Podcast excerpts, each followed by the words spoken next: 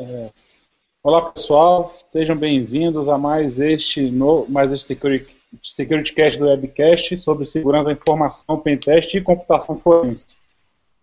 Vou convidar aí o pessoal para se apresentar no nosso webcast, já informando que o nosso amigo Giovanni, Giovanni não, desculpa, o Gilberto.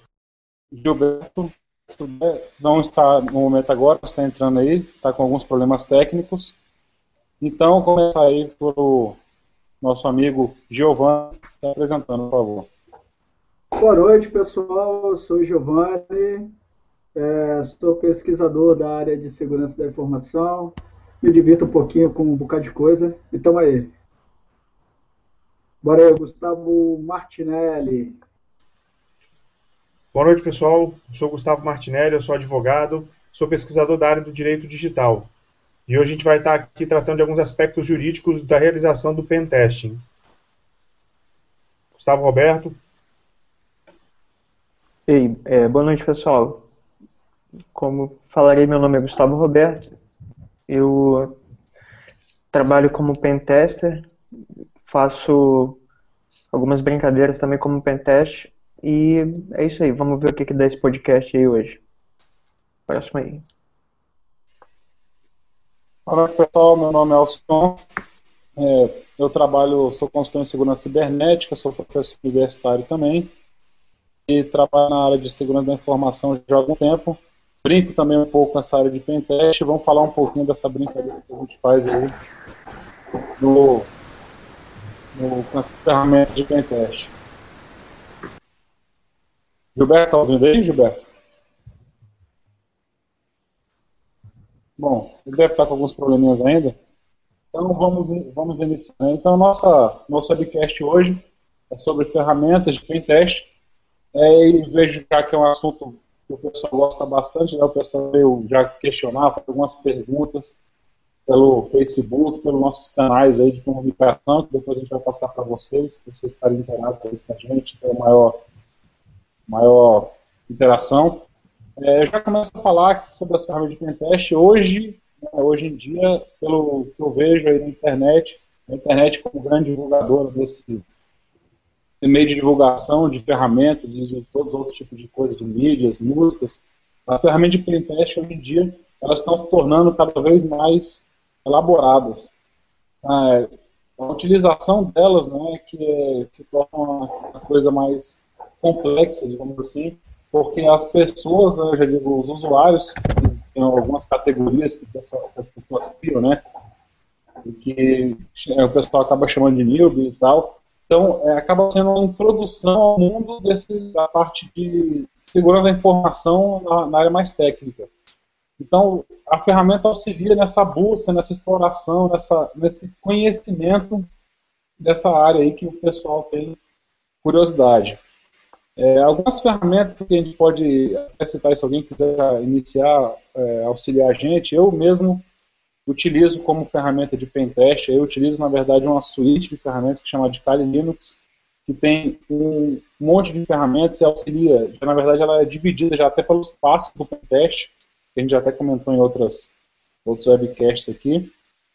Então, ela divide os passos do pentest e pega as ferramentas e, a, e qualifica elas em cada passo e assim vai auxiliando você a trazendo aquele limpando rastros, que é o último, né, explorando informações, é, é, explorando vulnerabilidade já de um, uma vulnerabilidade específica lá para o final, e vai auxiliando a montar todo aquele quadro, todo aquele arcabouço de conhecimento que você deve buscar dentro de um pentest sobre aquela empresa, sobre o site, enfim, o que você está treinando aí para buscar as vulnerabilidades para apresentar. Né? No caso, a gente tem que sempre pensar aí, o, Gustavo vai dar uma, uma força nesse ponto para a gente, na questão de, da legislação específica, né? porque não é só chegar, pegar a ferramenta, utilizar de qualquer forma e sair utilizando sem pensar o que pode acontecer, sem pensar numa, digamos assim, numa Tá, tá me faltando a palavra agora aqui, num problema que possa acontecer, né? você acaba prejudicando, trazendo algum dano ao site. Então, aí nesse ponto, quem pode auxiliar a gente é o próprio Gustavo Martinelli, trazendo informações até que ponto eu posso chegar dentro do pentest, né, onde eu posso buscar, é, onde, onde se torna, deixa de se tornar uma brincadeira e se torna um, um problema, digamos assim.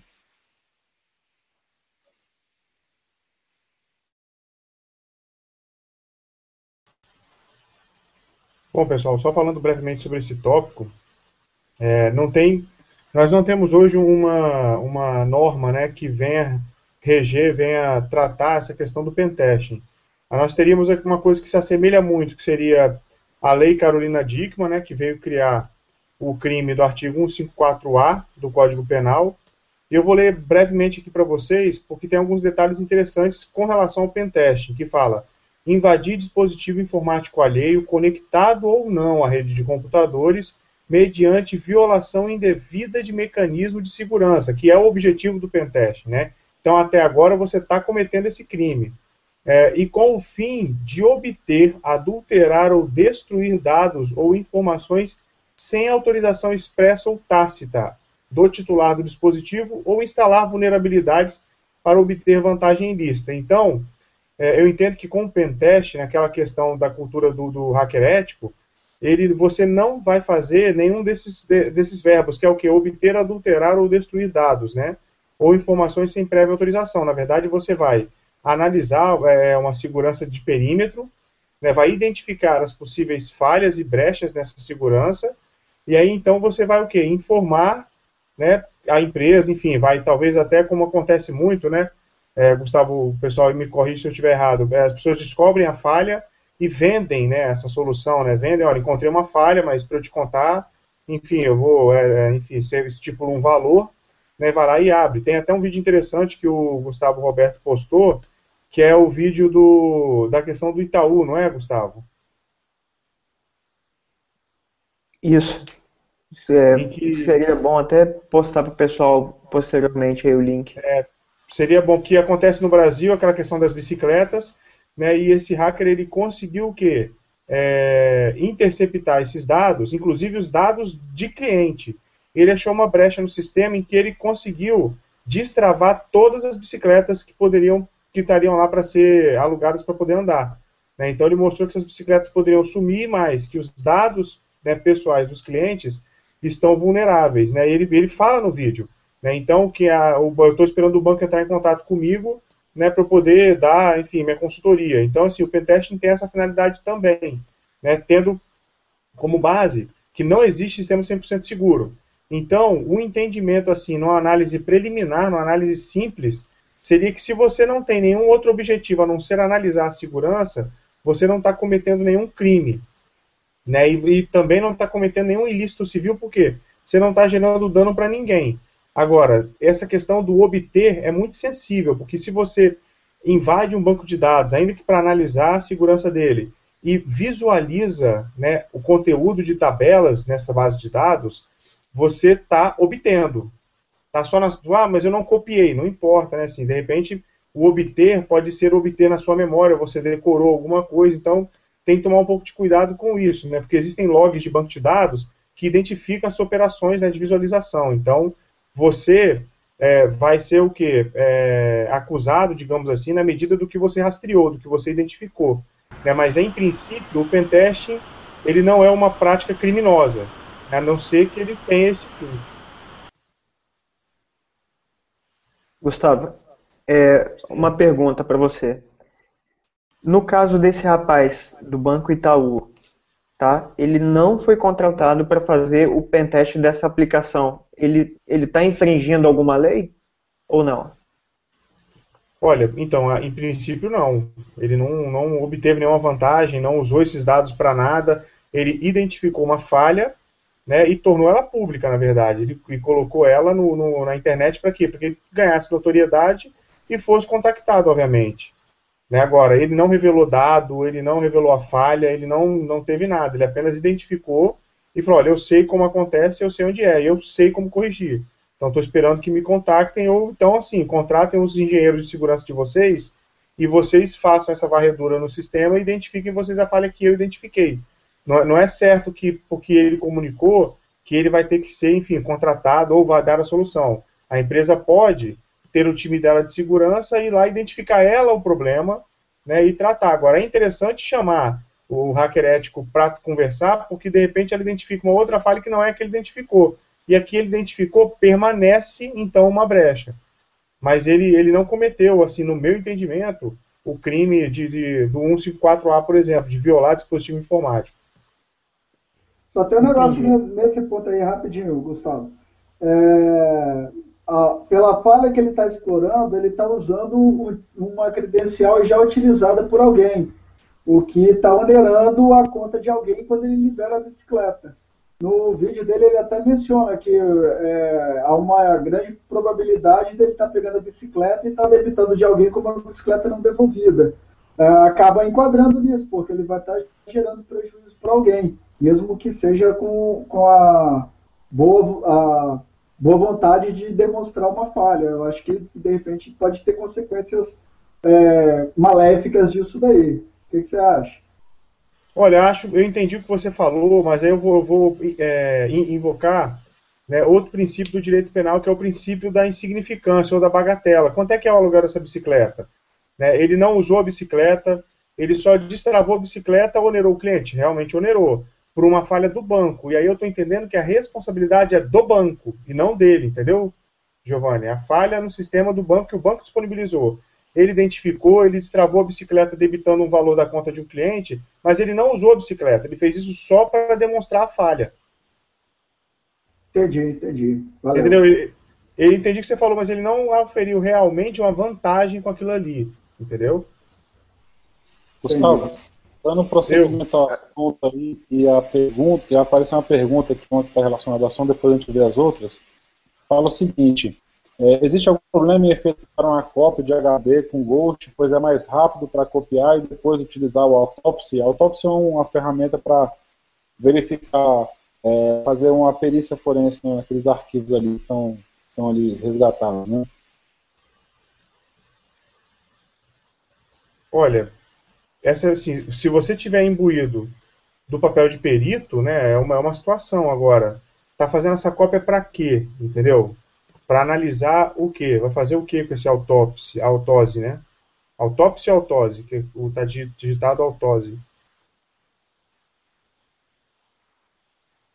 Acho que é autópsia mesmo. Então, assim, é, eu estou entendendo que é um perito que fez um espelhamento, né, do, do HD para poder mexer nos dados, né, a fim de responder certos quesitos, e não naquilo que ele entender ser correto, né? Vai entrar num diretório, ler um arquivo ou outro. Na verdade, o espelhamento com Ghost seria apenas para preservar o HD original e não modificar essa evidência, né? essa que é a prova original propriamente dita. Agora, a análise vai ser feita com qual, não é nem qual programa, mas com qual finalidade ela vai ser feita. Né? Se ela vai ser para elucidar uma conduta, um crime, ou não, vai ser para você descobrir que, enfim, é, uma, a sua namorada está te traindo, não sei, entendeu? Esse pegou o HD dela e espelhou. Então, assim, não, não, essa, essa finalidade seria uma finalidade mais criminosa, digamos assim. Você está invadindo a privacidade de alguém. Bacana. Opa, aí, nosso amigo acabou de chegar aí. Berto conseguiu acessar Boa o nosso vídeo. Boa noite, Berto. Gilberto? Deve estar resolvendo algum. Opa, boa noite, pessoal. Opa. Estão me ouvindo? Já sim. Eu já ia falar Houston e era ah, prova. Estou com. estou com um pequeno problema de acesso à internet normal, né, como né, todos mas já enfrentar isso aí. Mas vamos seguir aí. Eu estou agora vou começar a me inteirar das coisas aí. Vamos, vamos lá. Bacana. É, eu vou dando um prosseguimento aqui, Gilberto, eu, a gente estava falando um pouco nessa parte do direito digital, até onde poderia ir o pentest ou não. E a gente começou a falar um pouquinho agora, assim, entrando nesse assunto, acho até interessante falar um pouco dos passos, né, de, de um pentest, só para a gente falar rapidamente para o pessoal. Eu tenho aqui um, um, um, um demonstrativo rápido aqui de uma palestra até que eu ministrei, que fala mais ou menos, é, digamos assim, os passos de um pentest sendo feitos por um cracker, né? uma pessoa que vai realmente pegar os dados, vai utilizar, vai buscar. Então nós temos primeiro aí essa parte do reconhecimento, né, que é a área onde vai reconhecer como é que tá, como é que é o ambiente, o que, que acontece, é, de que, que é composto aquele, aquilo que você deseja buscar. Depois vem a varredura para você descobrir quais são os sistemas operacionais que ele tem naqueles servidores, é, o IP, o range de IP que, tá, que os servidores estão alocados, os serviços que tem. Aí você vai descobrir a vulnerabilidade, vai fazer a intrusão propriamente dita, né, vai descobrir a vulnerabilidade e fazer a intrusão. Aí a pessoa, o cracker, nesse ponto aqui, onde está marcado, vai manter o acesso, tá? vai manter o acesso lá dentro do servidor para buscar as informações ou para depois retornar em outro momento. E por fim, né, vai limpar os rastros. A grande diferença que eu vejo aí, é, Gustavo, é nessa parte aqui, é, do cracker para um pentester, né, ou uma pessoa que está sendo contratada efetivamente para buscar aquela informação, é que no quarto passo, a pessoa, na verdade, vai criar um relatório, tá, vai juntar as informações, e por fim, no quinto passo, aí sim, fazer a apresentação é, desse relatório para as pessoas que o contrataram. Não, não vai manter o acesso ou pegar os dados. É, a grande diferença entre o trabalho de um, de um pentester, no caso, com a diferen, diferenciando de um, de um de uma pessoa que está invadindo, uma pessoa que está bus buscando as informações de forma ilegal. Aí a gente tem, como eu te falando das ferramentas aqui, tem a pergunta já fala, falando um pouco do Kali, né? Aí o pessoal já começa a, a falar de alguns outros sistemas operacionais que utilizam também essa suíte de ferramentas ou diferentes, ou a mais ou a menos. No caso do Parrot OS, que é um, falou que é bem legal, e o assim como o Kali Linux, o Backbox também, que foi citado por outros aqui, são mais leves e tem outros recursos. É bem interessante para o pessoal que se interar no assunto, utilizar as ferramentas aí também. E aí vem a pergunta que está mais ligada a esse ponto que a gente está falando. Fala assim, um pentest que causa um DOS, né, um ataque de negação de serviço, passa a ser considerado um ataque criminoso se eu deixar aquele site, aquele serviço fora do lado da pessoa. Eu me torno um criminoso, isso é um crime? Considerado uma coisa, Gustavo? olha, você está gerando, na verdade, até um prejuízo, assim, agora, criminoso, você, você não invadiu um dispositivo, né, você apenas é, fez uma, de uma técnica para impedir esse acesso. Então, de repente, crime não. Mas a questão da reparação civil, ou seja, na esfera da, do dano material, do dano moral, né, você pode ser responsabilizado sim, né, porque você parou o serviço daquele site e gerou ali um, um prejuízo ali, né, um lucro cessante, enfim, alguma coisa que deixou, ele deixou de oferir renda. Então você pode vir a ser acionado como forma de é, indenizar isso, né, de responder por essas perdas. É, agora, crime, crime, crime, a princípio aqui eu não estou identificando nenhum, não. Para o DOS, né, mas a questão da reparação civil permanece e a pessoa pode responder por isso. Deixa eu só dar. É, o pessoal está me ouvindo aí? Consegue me ouvir? Sim.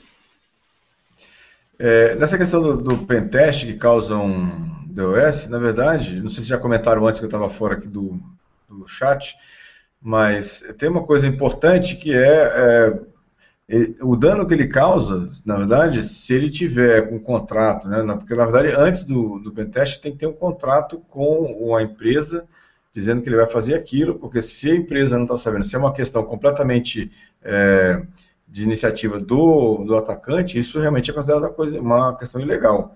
Agora, se ele tem um contrato com a empresa, e a empresa está ciente que está sendo o teste, durante aquele período pode acontecer alguma situação, isso não é, não é criminoso, porque ele, na verdade, ele fez um contrato com a empresa e a empresa está é, é, ciente dessa situação.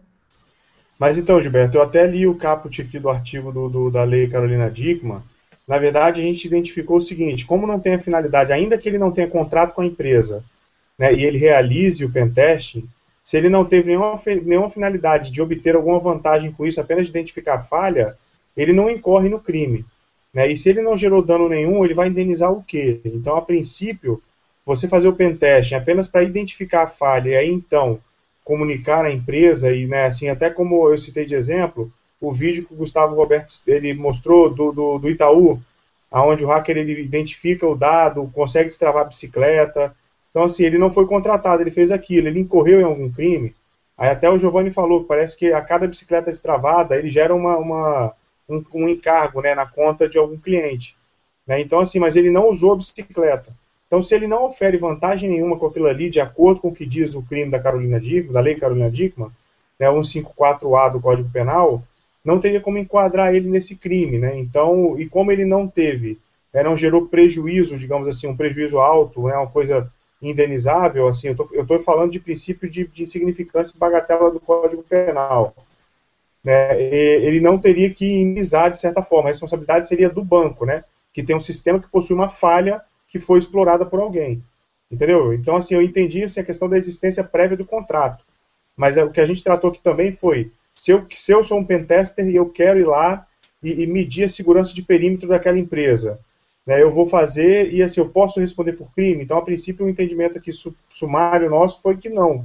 Na verdade, meu entendimento, né, foi que não, porque não enquadra naqueles verbos do, do obter, daqueles, daquela questão do adulterar, destruir dado ou informação, entendeu?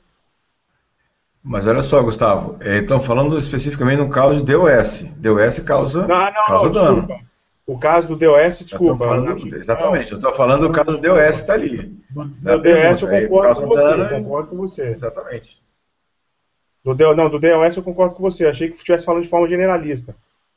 Mas o DOS, não, não, se gerou, se gerou parada e gerou prejuízo, vai, vai responder isso. por isso. Agora, crime, crime, crime, eu também não estou vendo assim o crime, né? Ele não invadiu o dispositivo informático, né? Então, não sei se o crime, pelo menos da, da, da Carolina Dickman, entraria nem para enquadrar essa, essa pessoa. Mas a questão do dano da reparação civil que você falou permanece. Deixa eu só fazer mais uma observação aqui, pessoal. Quem está nos assistindo, né, é, a gente tem aqui um conjunto de 10 entradas né, é, de gratuitas para o RoadSec que vai acontecer no sábado, dia 16, no próximo sábado 16, na UVV, em Vila Velha. É, e, na verdade, quem tiver, quem participar, né, com, enviando perguntas, ou quiser só participar do sorteio, é só mandar uma mensagem para a gente aqui, né, falando que está afim de participar. Estou anotando os nomes das pessoas que estão participando com a gente. No final aqui do, do Security Cast, a gente vai sortear aí esses, essas entradas para quem tiver interesse em participar lá do RoadSec, lá de forma gratuita. Lá. Falou, pessoal? Bacana. É, falando um pouquinho de DOS ainda, né, desse tipo de ataque, teve até um Guilherme Matos aqui que colocou, comentou, né, falando da ferramenta, a ferramenta T50, é uma ferramenta criada inicialmente para fazer teste, né, assim, em alguns, em alguns sites, equipamentos, né, que foi criada até pelo Nelson Brito, que trabalha hoje na, na McAfee aqui no Brasil. Então ela faz um, ela tem a ideia de conseguir estresse, né? Fazer um estresse no link, fazer um estresse naquela porta, fazer um estresse na, na comunicação para tentar fazer um del, estimular um se aquele equipamento aguenta, né? Hoje em dia essa ferramenta ela é muito utilizada pelos hackers para fazer o teste de estresse, é, para fazer o DOS em si, fazer o teste de não si o teste como ela foi criada inicialmente. É, tem uma outra pergunta aqui, né, que o pessoal colocou achar a vulnerabilidade, explorar e logar em um servidor apenas para conhecimento sem alterar nada, seria um crime? Acho que tem um pouco naquela, naquela coisa, né, Gustavo, que a gente estava comentando aqui, né, se a pessoa não pode acessar e nem descobrir, nem levar vantagem em cima de, de nenhum conhecimento que ela obteve, não é isso mesmo? Sim. Tá? Acho que essa pergunta do Anderson já foi respondida, então. É, não seria um crime, não. Aí estão fazendo uma pergunta que é até interessante. Né? Vocês acham que o Brasil deve fazer igual Israel em convidar para trabalhar para o governo na segurança cibernética nacional pessoas que têm a aptidão? Ó, Rafael. Na verdade, é... só um, um, um, adendo aí. Não é só ah, o governo do, do, de Israel, não. Também nos Estados Unidos, até no livro do Assange, aquele do, do Cyberpunks, ele fala que o FBI e a CIA eles, eles recrutam né, hackers ou pessoas que têm essa aptidão, essa facilidade com a tecnologia para poder formar uma força-tarefa para poder atuar em casos específicos. Bacana. Eu eu estava fazendo um estudo um tempo atrás, para até a, tese do meu mestrado, ano passado eu defendi, falando exatamente dessa parte das políticas de segurança cibernética de alguns países. Realmente, do, de um, de, eu fiz um estudo de uns seis países né, que fizeram lançamento oficial das suas políticas, e somente dois enfatizavam esse ponto, era o do governo americano, o governo americano ele traz, assim como foi comentado pelo Gustavo, e do governo indiano. Né? Eu acho que você buscar pessoas para fazer, para auxiliar, é, tem essa aptidão que vão auxiliar no estudo é interessante. O problema é que você não sabe, né, é, qual lado da força a pessoa vai estar tá trabalhando. Até aquela brincadeira que a gente faz, né? Se está do lado negro da força ou bom.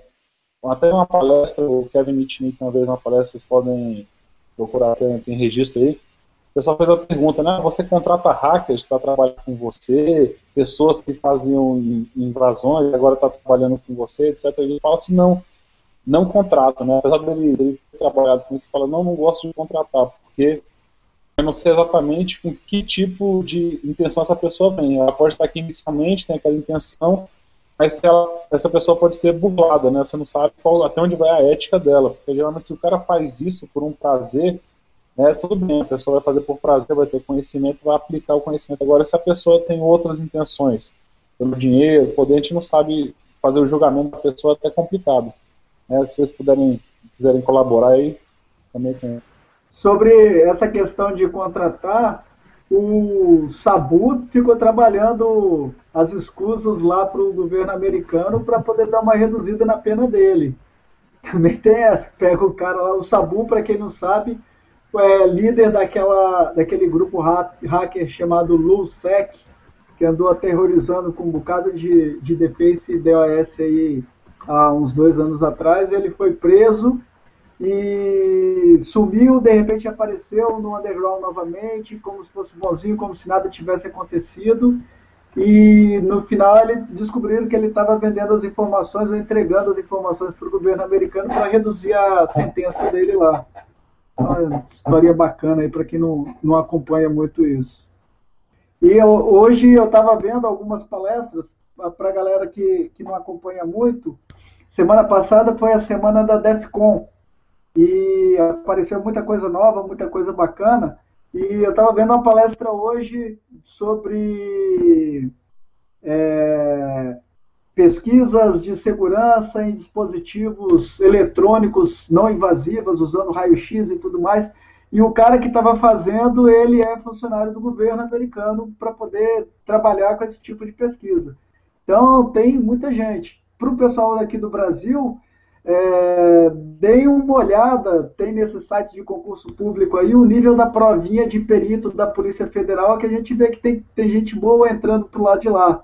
Então não é só o underground que tem gente boa, não.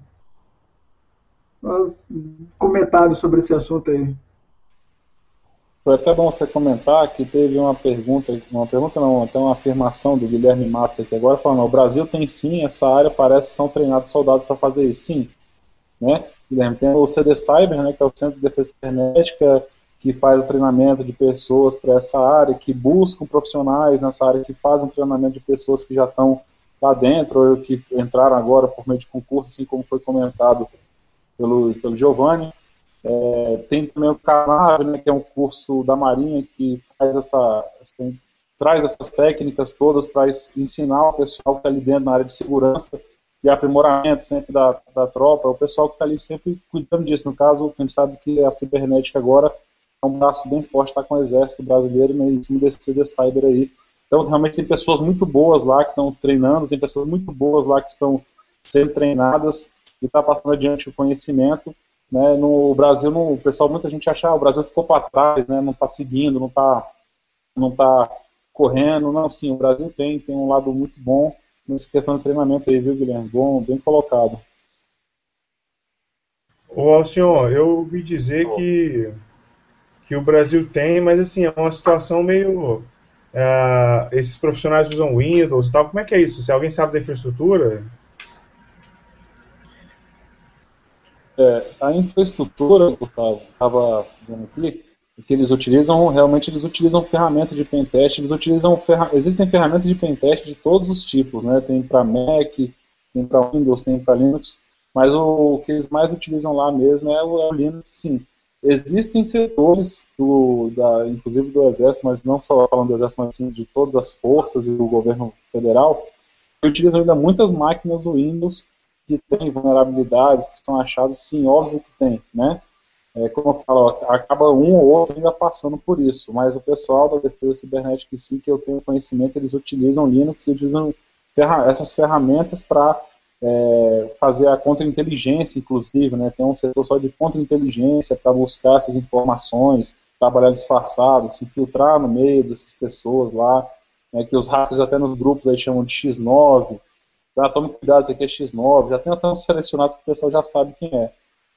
Mas, enfim, é, as pessoas, sim, tem, existe esse setor, lógico, né, na infraestrutura existem computadores Microsoft, existem computadores Apple, né, mas a, a grande parte, até pela, por um protocolo Brasília que foi assinado, documentos, etc., está havendo essa convergência geral para a utilização do software livre em si. Né? Então está havendo essa migração que vocês sabem que é meio complexa de fazer do dia para a noite. Mas estão mudando muita coisa. Em si, o Centro de Defesa Cibernética não, eles utilizam mais o Linux mesmo, né? as pessoas que operam por lá. Nessa questão de preparação, assim, eu tenho encontrado muita gente da, do Exército em cursos que eu tenho feito. Assim, o pessoal tem investido em formação do pessoal mesmo. Assim. É, frequentemente pessoal do, do Exército em, em, cursos, até cursos de hackers, cursos de, de pentest mesmo, eu tenho visto muita gente por aí. Eu acho que é eles realmente estão preparando uma equipe boa para dar, dar, conta disso aí, nessa questão. É verdade, eu tô, tô fazendo uma certa divulgação do meu trabalho aí, desse meio acadêmico, né, só fazendo um marketing pessoal, vou até, vou até participar do KINAS agora latino-americano, que vai ser em São Paulo dia 1 falando sobre exatamente esse trabalho que eu fiz, né, a nossa política cibernética brasileira, fazendo a comparação com as outras políticas.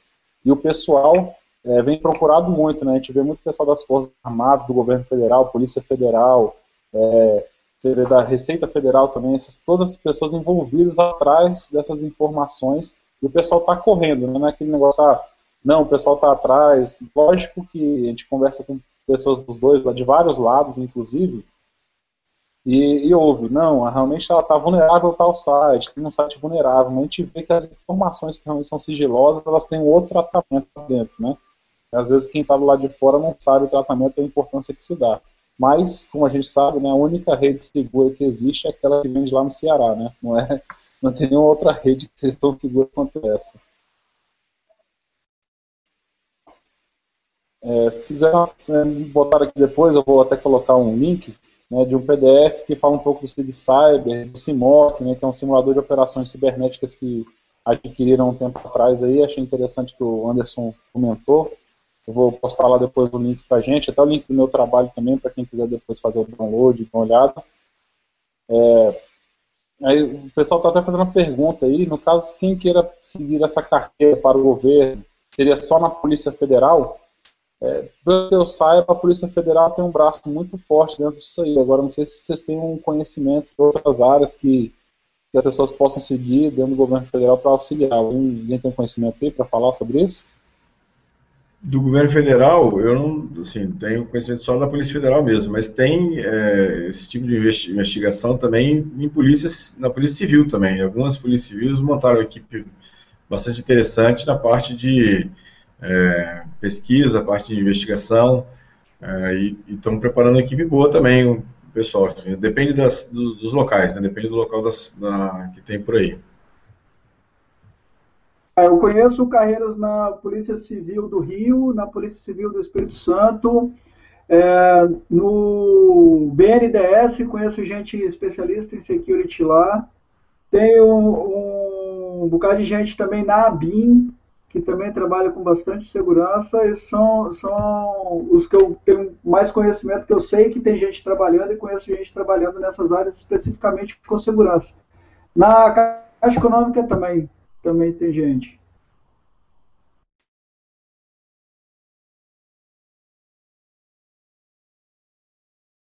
Legal. Na, na parte de banco também tem muita gente boa também, viu?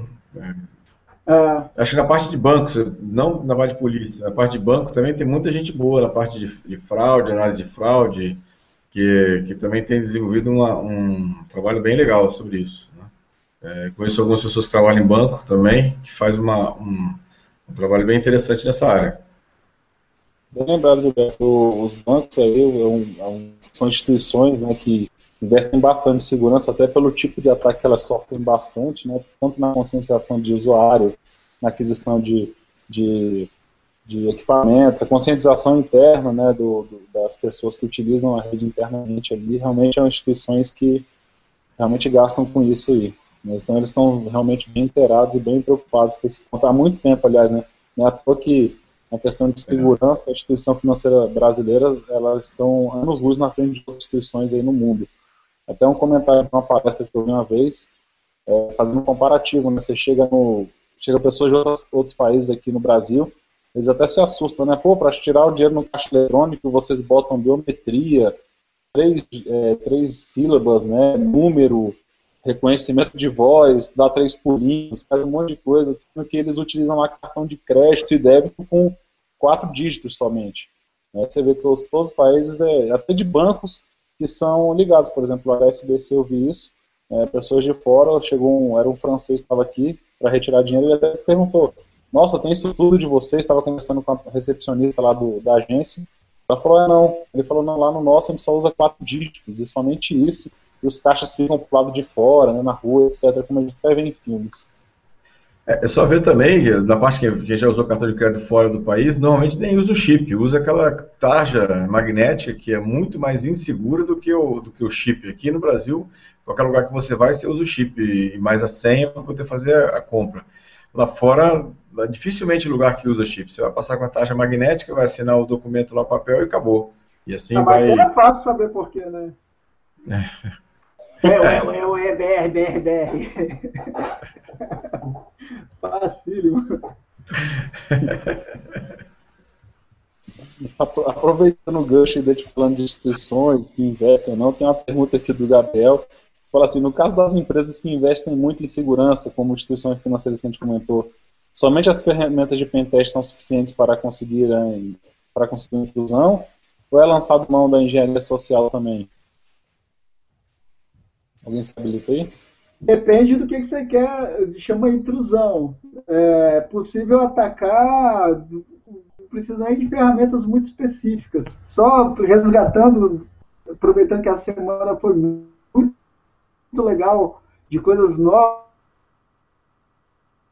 A palestra do BSI lá do, da DEFCON, do o cara que propôs fazer só utilizando ferramentas disponíveis pela Microsoft. Então ele não, não lançou mão de nenhum aparato de ferramenta de pentest, nenhum Metasploit Framework, não usou nada, só usando as coisinhas. Foi JavaScript e ferramentas da Microsoft, o cara, informações que ele achou na MSDN, ele conseguiu fazer um vírus que fez bypass de todos os antivírus que ele testou, e só usando ferramentas o vírus que ele fez, ele poderia embutir controles para poder fazer phishing de dados, dados bancários.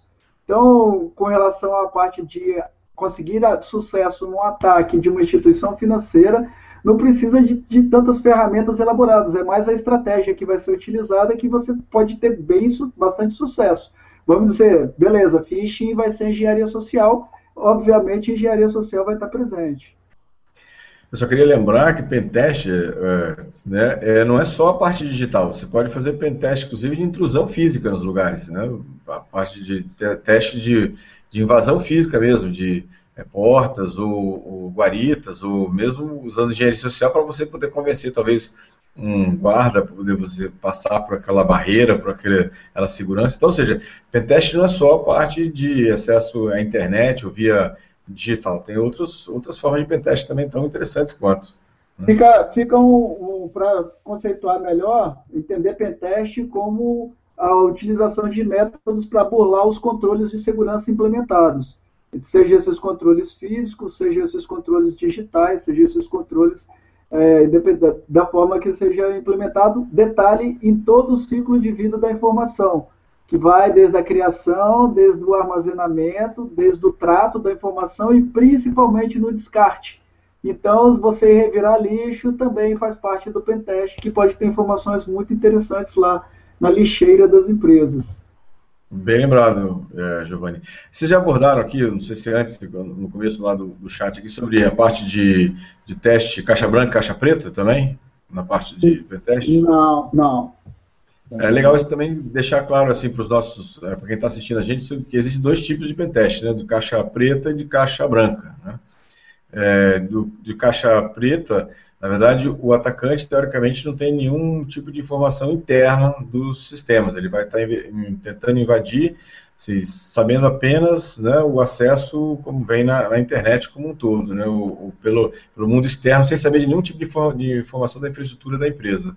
Já o de caixa branca, é, o atacante tem algum tipo de conhecimento de como a infraestrutura funciona, que tipo de software, que tipo de hardware a empresa está usando, né? ou seja, é um, um, outro tipo de pentest de uma outra, de um, para outra abordagem também. Bacana. Aí, Gilberto, já coloco você um pouco no fuleiro, eu gosto dessas perguntas, né, que você é professor, assim como alguns de nós somos também, é, fala assim, tá, tá, tá selecionando a pergunta, as universidades brasileiras estão preparadas para formar esse tipo de profissional de segurança? Bem, sendo muito franco, na minha opinião, não. Né? Ou seja, as, as, universidades em geral funcionam ou formam é, profissionais é, para a parte de, é, de, uso da tecnologia, de aplicação da tecnologia, desenvolvimento de aplicativos, mas para um, um, profissional de, de pentest, um profissional até da parte de perito, na parte forense também, eu acho que ainda falta principalmente um pouco mais de mão na massa nas coisas, a parte toda de prática, né, e um pouco mais de profundidade na situação. Muitas vezes as faculdades ficam presas ao aquele currículo padrão do MEC, né, é, e muito ligado a ferramentas de mercado, e na verdade esquece muitas vezes de passar é, um conteúdo um pouco mais detalhado, um pouco mais prático, é, porque aí não cabe no, no processo. E aí é, para formar um pentester ou mesmo um perito, as pessoas vão ter que procurar um, curso além da faculdade, né? ou uma pós-graduação, ou curso de extensão, ou mesmo uma prática né, nessa, nessa, nessa área. Então, aí foi uma boa pergunta aí do, do Netinho, obrigado aí pela, pela participação e pela pergunta. Não sei o que vocês acham, essa é a minha opinião. Né? Eu, eu acho que há uma grande preocupação em formar operadores de IDE do que programadores de verdade.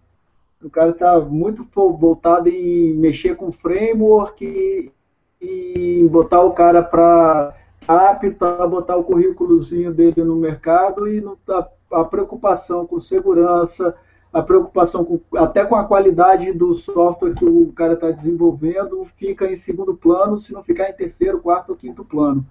E eu acho que isso é muito, muito crítico é, eu vejo a formação de quem está saindo da faculdade hoje com, com, achando que a parte de engenharia de software que ele aprendeu foi só para passar de ano e cai no mercado, o cara quer, não quer saber mais disso, o cara quer ficar empurrando o mouse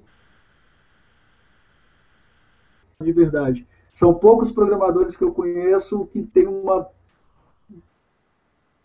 preocupação do produto que ele está fazendo. Esses acho que o pessoal da old, da old school ele era mais preocupado com, o produto que ele estava fazendo. Hoje em dia eu vejo isso é, pouquíssimas pessoas com preocupação. Daí a gente gera um ciclo. O cara usa o framework, o framework dá um problema, o cara não sabe corrigir porque ele usou o framework e fica esperando o fornecedor do framework, o, do framework consertar. Então, acho que a gente vive um momento muito crítico disso daí. O hardware está rápido, mas o software só cai de qualidade. Eu vejo isso quase todos os dias. Não sei o que vocês acham disso, não.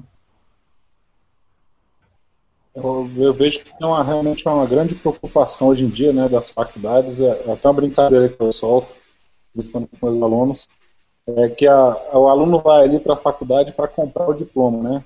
A faculdade está ali para vender e o professor está para dificultar a negociação. Então, é, a grande, o grande, tem muita gente que chega assim, ah, você faz a pergunta para os alunos no primeiro dia de aula, né? Você está aqui por quê? Né? O cara fala, está aqui por causa do canudo, né? O cara diploma na parede, pendura ali atrás e está tudo certo, né? Ficou bonito. Não tem aula, então você vê que realmente pessoas até que se importam que estão aprendendo na sala de aula são poucos. Então você vê que há um, nesse concluindo, há um, há um desinteresse geral. Né? O cara não quer aprender, o professor acaba se desinteressando. Você vê que há aquele desinteresse do professor em passar o conhecimento. Agora, quando você pega um aluno que tem, pelo menos comigo, né, está ansioso em saber conhecer, você fica até feliz. Pô, legal, bacana, vamos aqui pesquisa sobre isso, vamos a aquilo ali, né, traz essa informação aqui, vamos, vamos atrás para ver o que pode trazer. Né? Até tem um comentário aqui falando um pouquinho sobre isso, acho que eu excluí não, deixa eu ver, tem muita pergunta hoje. É, que fala, o Guilherme Matos até comenta, né, na faculdade, no curso, ele fala, não fala nem sobre PV6 ainda, né, deve ser um currículo bem antigo, então o professor acaba nem abordando sobre, sobre esse assunto aí. Mais alguém quer comentar é, sobre isso? Eu vejo, eu vejo também que assim, não adianta você só dar a teoria e não ter o laboratório, né, não ter a mão na massa, porque na verdade isso não adianta. Então, e eu vejo também uma dificuldade grande das faculdades de manter um laboratório é, atualizado ou, que, ou disponível para você desenvolver esse tipo de conteúdo. Né, você não tem nem o tempo na, durante o currículo, nem muitas vezes uma, uma, um laboratório adequado para esse tipo de prática, né? Então, porque isso demanda prática, de, de, demanda tempo, de você preparar o laboratório, você preparar as ferramentas, de você ter a tranquilidade de, de desenvolver esse conteúdo com os, com os alunos é, e isso é, é, demorado, isso é complicado, muitas vezes não tem, e aí a pressa acaba passando pra, pela frente, você só aborda basicamente o, a teoria né, é, do que está no livro e vamos lá, e ponto acabado. E muitas vezes as faculdades estão preocupadas em como é que vai ser a nota delas no Enem, depois, né, no, no ENAD lá, né? Então, ou seja, essa é a preocupação que eles, que eles têm em relação a isso, não é muito, muito de de um profissional do mercado. Mas é assim que a gente tem, né, hoje em dia. E aí a, é importante lembrar também que, pelo menos a minha opinião, é que a carreira é uma responsabilidade do profissional. Então, ele que tem que correr atrás e, e investir na sua carreira é, com as ferramentas adequadas. Bacana. Tem mais uma pergunta aqui, já ligado, né, falando um pouco do quando acontece o incidente, como iniciar uma resposta a incidente de pentest que causem danos a um serviço? O que deve ser feito? É, primeiro, é, foi o Washington Ryder que fez a pergunta aí. É, primeiro, a iniciar, a gente tem que ver se existe algum controle em cima desses serviços que estão rodando, né? Se existe algum controle, se existe algum, alguns logs importantes para saber o que vai ser feito. Você tem que buscar primeiro, na minha opinião, aconteceu um incidente, tem que restaurar o seu serviço. Né? Primeiro ponto, restaurei meu serviço, aí sim eu vou, vou colocar o pessoal para verificar quem foi que fez, como que executou, que tipo de vulnerabilidade se explorou, buscando quem logs de sistema, como foi acessado, se foi um ataque interno, externo, se foi se usou uma escalabilidade de, de escalabilidade de privilégios para buscar um, ou se foi uma pessoa que já utilizou uma senha que era fraca, enfim, existe um grande, um grande mundo aí para se observar, né? Então você tem que começar do início. Ele acessou como, né? Então vai acompanhando até fazer o ponto do que tipo de serviço que ele afetou e como ele afetou. Ele vai fazendo aquela, aquela busca pelo, pelo que foi pelo acontecimento, né? Pelo acontecido. Alguém tem mais alguma coisa para comentar sobre essa pergunta aqui? É, nesse caso também é importante, é, assim que a máquina for atacada, o, o administrador isolar a máquina. Né? Não adianta também o cara reativar os sistemas dele e voltar a ser invadido novamente. Já vi bastante vezes isso acontecer. Mas eu faria o seguinte procedimento: ah, foi invadido, tira, isola a máquina até descobrir o problema. Porque, por exemplo, em, em invasões de website, por exemplo, muitas vezes o, o a pessoa que está fazendo o ataque, ela planta uma shell e você acha que limpou tudo e a shell está escondida lá dentro de, de algum arquivo que parece ser do site, mas não é. E então ela acaba tendo acesso novamente àquela, àquela shell e tal. Então é bom isolar a máquina, dar um, um tratamento mais diferenciado nela e depois recolocar na rede para ver se, se não dá nenhum problema mais. Pelo menos essa é a minha opinião. É, só complementando um pouco, às vezes o, o que o, o PTSD estava precisando era só um boot na máquina, né? Aí o cara viu, viu que a máquina foi invadida e deu boot nela, tudo, toda a ação que o cara precisava no desespero do, do tratamento do incidente foi feito. Eu, eu entendo que o melhor tratamento de incidente que deve ser feito é saber qual incidente que aconteceu.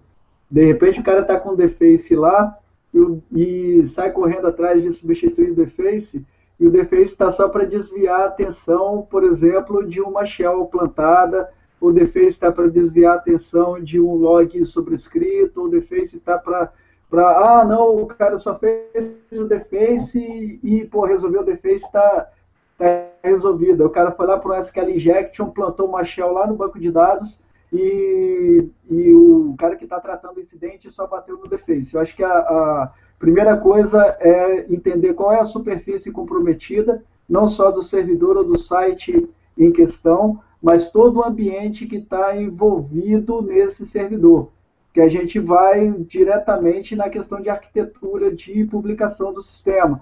Ah, bota servidor e banco na mesma rede, aí começa a chorar porque o servidor de, de web e o banco de dados foram atacados. Aí bota servidor, banco e AD, tudo na mesma rede, aí a coisa vai ficando ruim, que vai naquela parte de análise de risco, mais implementação de controle, mais separação de serviços, mais escalabilidade, mais um monte de coisa.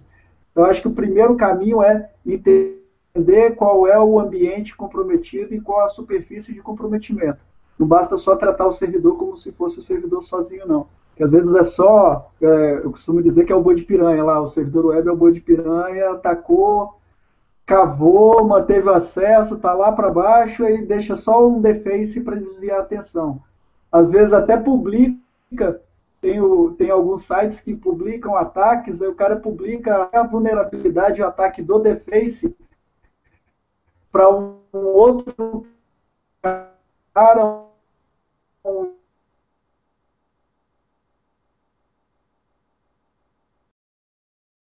script key de um outro PT.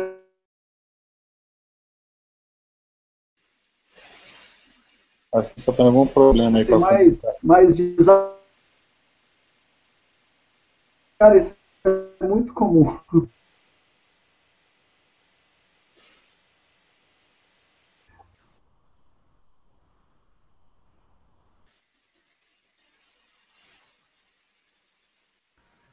Giovanni, dá para repetir um pedaço que parece que cortou aqui o, o seu áudio. Pelo menos no o, o pedaço final aí. Até que parte vocês ouviram? Até a parte do repete tudo aí. Não, eu tava, tava dizendo para ter cuidado na hora de analisar um incidente, porque às vezes você está tratando o incidente de como se fosse um deface, e o deface está sendo utilizado somente para desviar a atenção de quem está analisando o ataque.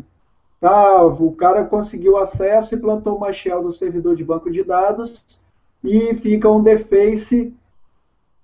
Como é que é?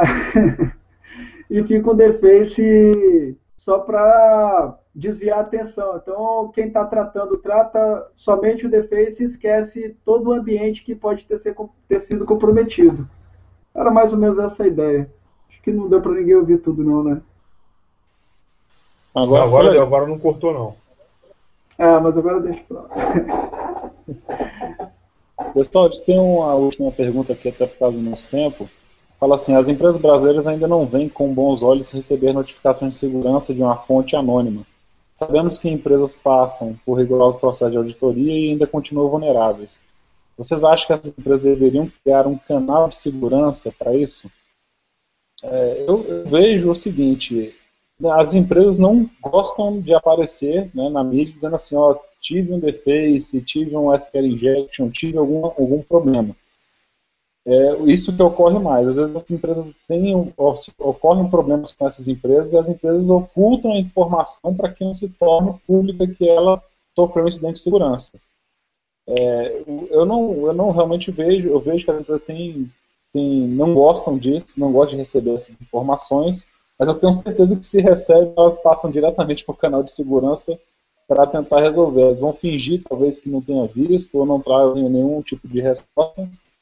É, eu falo que foi algum problema temporário, mas eu tenho certeza absoluta, até por onde eu já passei, que eles tratam isso aí com muito cuidado, até porque toda contribuição é válida. Mas nunca fazer mídia, né? Imagina se um e-mail de resposta, obrigado por mostrar o nosso problema de segurança, que você receba vai cair na mídia.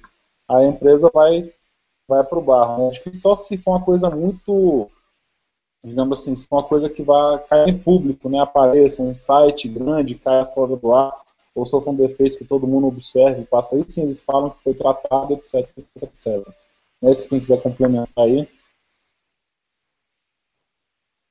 Eu acho que é, é por aí mesmo, senhor. Eu acho que realmente ninguém gosta, as empresas não gostam de ter seus, suas vulnerabilidades ou fraudes expostas. Agora, é, nessa questão de avisar, eu diria assim, teria um pouco de cuidado com isso, porque algumas empresas também podem se sentir assim, é, assim invadidas ou, ou mesmo assim, é, ameaçadas e com isso fazer uma resposta mais, mais grave em relação a isso. Então, ou seja, muito cuidado quando for comentar alguma coisa dessa forma com, a empresa, é, vai no canal correto, é, demonstra que você não tem o interesse de, é, ou não tinha o interesse de expor a empresa, era só uma situação diferente, porque pode, ter, pode ser mal recebido pela empresa numa, numa situação como essa, pelo menos eu penso isso. Bacana, obrigado aí, Marcos. Marcos Henrique, pela pergunta. É, senhores, dá para a gente responder uma pergunta aí? Vamos lá. Então, vou fazer essa pergunta aqui, a última mesmo. Segurança, que vai, vai encadeando um assunto interessante. Né? Segurança por obscuridade é válido? A utilização de técnicas como port knocking e code obfuscation ajudam para melhorar o grau de segurança da empresa?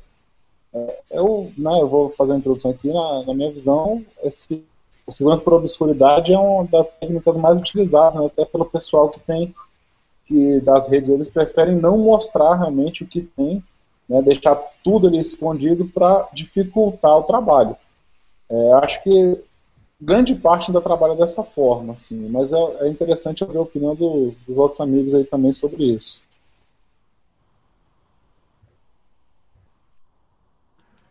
Bom, eu pessoalmente, apesar de muita gente usar ou tentar usar, eu não acredito, não confio muito no, na questão de segurança por, obscurantismo, por obscuridade. É, é, um risco, eu acho que essa situação, né, de você simplesmente confiar nessa, nessa técnica para isso.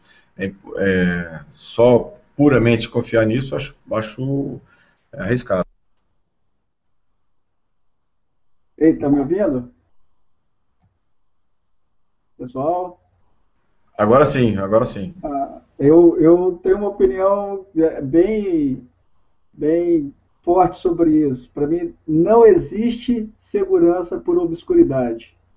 A segurança é implementação e gestão de controles. Obscuridade é, só serve para um propósito: tirar a sua infraestrutura do, do meio comum.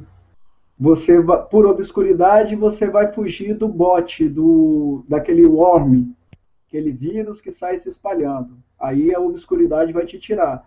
Mas de um teste bem feito, de uma pessoa com motivação e conhecimento, não adianta nada. Então, segurança é não publicar o que você não precisa, é manter os controles muito bem implementados e gerenciados, tem um, um IDS em que você vê os seus os alertas dele e, e, conhecer a infra que você tem. Aí eu penso segurança sim. Mas obscuridade ajuda pouquíssimo, não, não vale tanta pena não. Tem muita segurança por obscuridade, que é obscuro até para o administrador de rede, né? até para a equipe de gestão de segurança. Esse é um problema, bem lembrado disso. Esse é um problema. O cara compra um, um framework lá fechado, que não, nem ele sabe o que tem dentro do, do framework, confiando no fabricante, quando ele vai ver a surpresa lá, né? tem um ovo de Páscoa lá, né? nasceu um ovo de Páscoa dentro da, do, da rede dele. É que é, é uma piadinha disso aí, de segurança por obscuridade. Eu já ouvi caso de administrador querer publicar o servidor web dele na porta 81, porque na porta 80 ele estava recebendo muito ataque. Aí ele queria esconder o servidor dele na porta 81. Ótima essa, hein, Giovanni? Ótima. Ah, cara, vivendo, você vai vendo essas coisas. Bom, pessoal, é, nosso tempo já está estourando, então eu acho melhor a gente passar logo as novidades de segurança da semana. É, vou passar aí para o Gilberto, né, para se quiser iniciar, falar sobre a sua novidade. Não vale falar do Internet Explorer, só que posso atacar, já falo logo.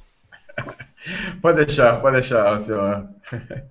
Bom, a notícia que eu é, queria destacar essa, desses últimos 15 dias aí foi uma, uma, uma liberação aí do Decrypto Locker. Não sei se vocês viram aí, um, um aplicativo que teoricamente promete é, descriptografar os arquivos que foram atacados por aquele vírus, o CryptoLocker, que criptografa os, os dados e, e, depois pede um resgate dos dados é, para a liberação da chave de criptografia através de mediante uma depósito de uma conta. Né?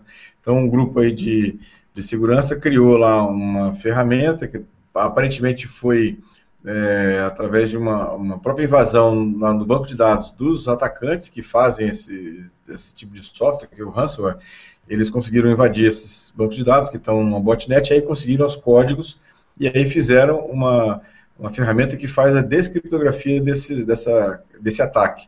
O site é www.decryptolocker.com. Né, bem, pelo menos eles prometem isso. Não sei se eu não testei, eu não tive ainda a oportunidade de testar, mas promete a situação. Achei bem interessante a, a notícia da semana aí. Né? Esse é minha, meu destaque da semana de segurança. Giovanni? Ah, meus destaques eu já falei ao longo do, do nosso webcast que é, nós estamos na semana passada foi a DEFCON, junto da DEFCON a Besides Las Vegas e junto da Besides Las Vegas o Black Hat USA, e que apareceu um monte de coisa boa. Ainda estou degustando os vídeos do monte de coisa bacana. Ah, para mim ainda está o destaque. Eu não, depois eu até mando o link para vocês aí para postar lá no, no site desse cara que fez a, o vírus com bypass de, de um monte de antivírus. E o legal do vídeo dele é que adivinha qual foi o antivírus que deu mais trabalho para ele fazer bypass? Alguém chuta aí? Não foi o Microsoft, com certeza. Não, o que mais deu trabalho para ele tem, foi o AVG. AVG. O AVG. Cara, so, sofreu para fazer bypass. Os outros, de cara, fez bypass em todos. É, Symantec, McAfee, mais um, aquele Cap, é, Capsky, foi tudo embora no, no bypass de cara. Só o AVG que deu um trabalhão pro carinha. Mas foi bem divertido, o vídeo acho que tem 35 minutos, é muito legal de assistir, que ele vai contando passo a passo como é que ele foi fazendo o bypass, o que, que ele estava pensando, entendendo como é que a engine de antivírus estava trabalhando para fazer bypass. Muito bacana, eu posto aí, vocês assistam. E tem um, mais um monte aí de, de palestra legal que teve na DEFCON, a gente vai olhando de pouquinho por pouquinho. É isso. Bacana. Gustavo Martinelli. Bom, galera, é, por, essa, por essa do AVG eu não esperava, né? Quem diria? E, pô, galera, queria, pessoal, assim, tem um monte de pergunta aí que tá, o pessoal perguntando sistema operacional própria Pentest, e aí queria só lembrar, assim, quem tiver algum link interessante, postar para a galera que está nos assistindo lá no canal no Facebook. E, Gustavo Roberto, se você puder postar aquele, aquele vídeo do Banco Itaú, ia ser legal. Agora, com relação às notícias da, da semana, né? teve a notícia da presidência, né, que ela teve uma, alguns acessos que foram feitos né, da, da, do Palácio do Planalto é, com relação ao Wikipedia, mudando né, alguns comentários com relação a Miriam Leitão e ao Carlos Alberto Sadenberg, né, falando é, informações diversas dele, enfim, que não eram corretas. Né, e aí eles é, tomaram algumas providências para tentar identificar é, quem é que foi, né, pediram explicação para entender quem é que tinha alterado o perfil. E a Secretaria de Administração da Presidência da República, ela falou que ela ia apurar, que ela ia verificar, mas no final das contas, ela informou que por é, impossibilidades técnicas, ela não consegue, conseguiria informar quem foi o agente que, ou quais foram os agentes que alteraram esse perfil. Bom, eu discordo um pouco disso, né? Porque o Wikipedia carece de login e senha para, ainda que seja um login e senha não nominal, né? Ele, ele, ele exige um login e senha para você alterar né, e também monitora né, o IP que alterou. Né, então, teria uma data hora IP né, que foi feita a alteração, que poderia ser feito um, um depara né, com a rede do próprio Palácio do Planalto. Então, acho que a Presidência da República, né, de repente, teria, teria tido, né, tem meios né, de resolver isso ou não. Não sei o que, que vocês acham disso. Mas acontece que esse foi um detalhe importante, né, porque envolve toda a questão né, da liberdade de imprensa, né, da questão da democracia, enfim. Né, achei interessante essa notícia trazer para vocês. Agora, a questão técnica, alguém discorda, concorda? Teria como verificar? Eu tenho uma dúvida, o Marco Civil já está valendo, não é? Sim, o Marco Civil está valendo, mas eles disseram que essa alteração foi feita em maio do ano passado, enfim, que, que o Marco Civil pegaria seis meses, né, então não, não teria essa rastreabilidade. Mas ainda assim, né, o Wikipedia teria um login e senha de quem fez, né, e provavelmente um IP. Eu estou numa hipótese aqui, realmente. Mas olha só, como dizer. Olha só, Gustavo, eu acho que assim, uma, uma rede do nível de importância que é a rede da presidência e o cara não tem o log de quem faz Isso. dentro da rede, é um negócio assim absurdamente surreal. Me desculpa quem discorda de mim, mas assim, uma rede dessa importância, desse tamanho, nós não estamos falando da, da farmácia do seu Joaquim ali da esquina, né? Nós estamos falando simplesmente da, da rede da, a, da Palácio Planalto. Ali tinha que ter blog para tudo quanto é lado. Minha humilde opinião. Né? É, não, esse era o segundo ponto de vista que eu ia ter, porque o que eu estou entendendo é que até sites de pornografia são acessíveis, né? não existe nenhum filtro, não existe nada, nada é logado, qualquer um pode fazer o que quiser, porque não vai não vai né, ter nenhum controle, pelo que eu estou entendendo, né? Porque Mas todo mundo. tem segurança por obscuridade. é... é, claro que tem. Eu acho que eles não acharam nenhum estagiário para culpar e estão falando isso aí. É, mas a Associação Brasileira de Emissoras de Rádio e Televisão, a ABERT, né, e outras associações também, a Brasileira de Imprensa, elas estão em cima, né, assim, porque foi, foi é, pode não ter sido o governo, mas foi alguém ligado ao governo ou partiu de dentro do governo. Eles até alegaram, né, assim, a presidência, que qualquer pessoa que foi lá pode ter utilizado a rede para isso. Pô, gente, né, qualquer empresa que se preze né, controla o acesso da sua rede para a internet. Né, o Marco Civil está aí falando de responsabilidade civil de crime e agora vem dizer que qualquer um pode chegar na rede da presidência da República e fazer o que quiser. Né, assim, é, realmente é preocupante esse dado, né? Verdade. Bom, passo, passo minha, minha, minha palavra agora. Gustavo Roberto, então, né? Pois é, galera. É, antes de mais nada aí, um abraço para o meu grande amigo Oscar Marques, que é do CEPRO. É, CIG, CD Cyber também, ele ele toca as atividades por lá. E meu grande amigo também, Proteus, é, fez, se eu não me engano, uma pergunta aí bem interessante. E, bom, a, sobre a minha, a minha notícia importante, não sei se chega a ser tão importante, mas interessante talvez, é, um telefone chinês de uma empresa chamada Xiaomi, eu acho que é isso.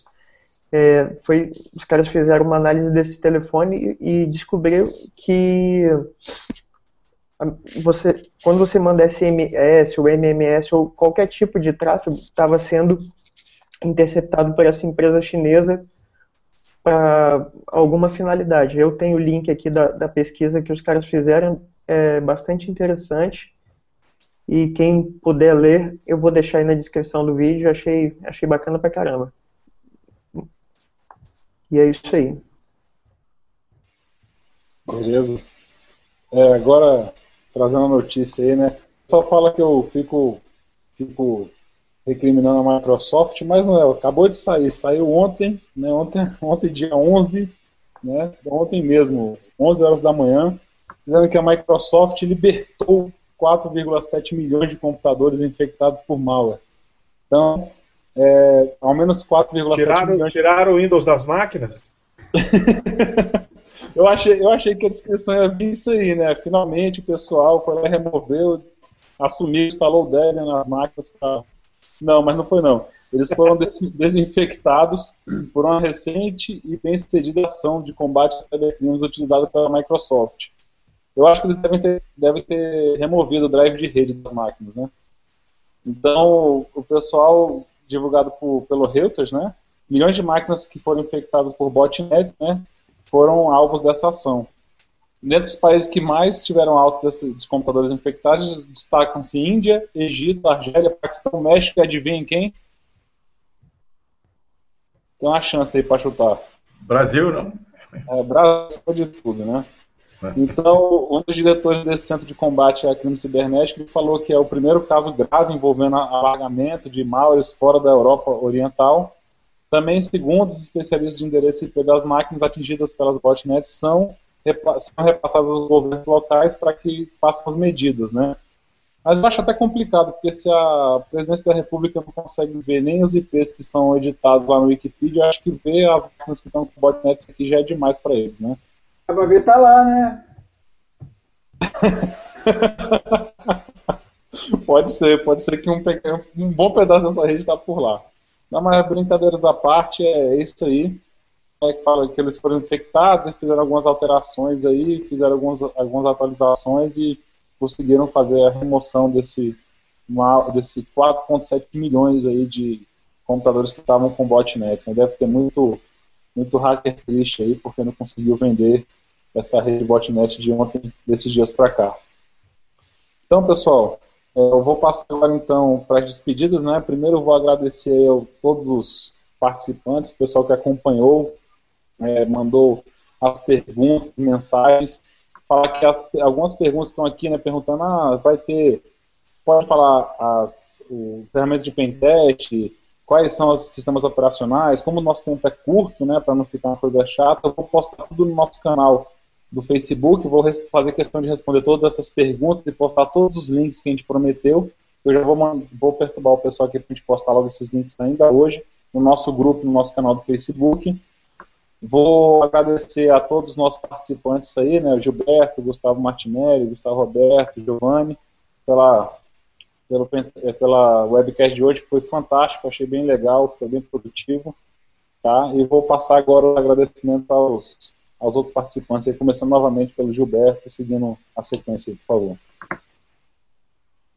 Valeu, pessoal. Bom, deixa eu agradecer então exatamente o pessoal que mandou as perguntas e quem acompanhou. Obrigado aí pela participação. É, vocês ajudam muito aqui a gente a fazer o Security Cast, escolhendo o tema também. Agradecer as mensagens também de todos aí que participaram, dos participantes, meus colegas aí, o Sion, Gustavo Roberto, Gustavo Martinelli e o Zanol aí. Obrigado aí por participar, né? Por me permitir participar também aí do pessoal. É, lembrar que nosso site, daqui a pouquinho, tudo isso vai estar no nosso site do Facebook, facebook.com.br seccast.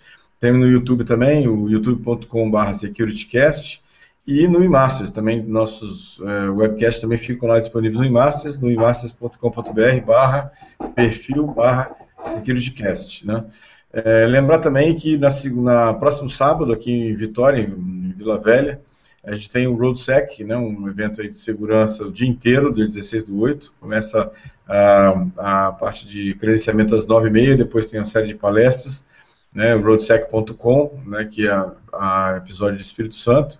E eu tenho é, 10 é, convites aqui gratuitos para entrada lá no, no SecurityCast. Quem tiver interesse, né, eu é, tenho aqui, vou fazer o sorteio, vou entrar em contato com as pessoas aqui, né, quem quiser é, o código de desconto eu passo para quem quiser sobre isso. Vai ser um, uma reunião bem legal. Eu gostei muito também do webcast de hoje. Obrigado aí, pessoal mais uma vez. Boa semana para todos aí. Nosso próximo webcast é 25 do 8, né? Lembrando aí, pessoal. Falou, pessoal. Abraço, obrigado. Só interrompendo rapidamente, você falou aí do, do evento. A gente vai ter aqui em Brasília também, dia 16, no sábado, o Debian Day, DF, vai ocorrer lá na Universidade Católica. Eu estou até postando aí no, em alguns, alguns meios, algumas redes sociais aí para o pessoal. E a inscrição são, vai ser gratuito o evento, né, com vários palestrantes até de fora de Brasília, né, Paraná, pessoal que palestra no Latino Então, quem tiver interesse aí, dá uma olhadinha lá no perfil lá do Facebook, que eu vou postar daqui a pouco também junto comigo. Desculpa aí atrapalhar despedida. Eu sou eu? Sou eu? Galera, um Isso. abração, uma boa noite para todos. Obrigado por estarem acompanhando o nosso webcast. Desculpa hoje que eu me empolguei em alguns assuntos aí, mas eu vou, vou ser mais comedido nos próximos. Valeu. Um abraço a todos. Gustavo Martinelli. Bom, galera, obrigado pela, pela audiência por estar assistindo a gente, pela participação. Foi um webcast muito bacana hoje, muita gente participou. A gente não conseguiu nem atingir, como tem um monte de considerações aqui do lado, né? Nem, nem não deu tempo para falar com todo mundo. E eu queria agradecer também a galera aqui, né? O Giovanni, o Gustavo Roberto, o Gilberto e o Alcion, que estão sempre, né? Nas segundas de 15 em 15 dias, estamos juntos aqui na, na web. E mandar um feliz dia dos pais atrasado para todo mundo que é pai aí, ou que tem pai, enfim, né? E até o próximo webcast. Membros aqueles que não sabem que são pai ainda, né? Tem isso também. É que é o meu caso. Então, Gustavo Roberto.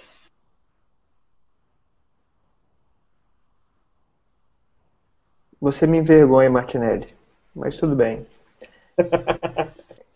É, galera, um abraço a todo mundo aí, é, uma boa noite a todos. Voltando aqui a, a frisar, um abraço para o meu amigo Oscar Marques, lá do Serpa. Cara, é, é, gente boníssimo, o Proteus também que estava por aí, então nós temos obrigação de manter esse podcast no nível mais alto, porque só tem gente fera vindo assistir a gente aí. Então, acho que o caminho é esse. E é isso aí, galera. Uma boa noite, obrigado pela audiência. E é com o próximo aí agora. Abração. Então, pessoal, fechando aí, né? Agradecer a todos, então, pela, por participar. Nos nossos canais, novamente, é facebook.com.br seccast, no YouTube é youtube.com.br securitycast, no iMasters, né, imasters.com.br barra perfil barra securitycast. Então, vamos colocar a votação nosso próximo webcast lá no site, se vocês quiserem já votar, daqui a alguns minutos vai estar por lá, e contribuir para o próximo. Agradeço a todos novamente, a boa noite, até mais. Falou, pessoal!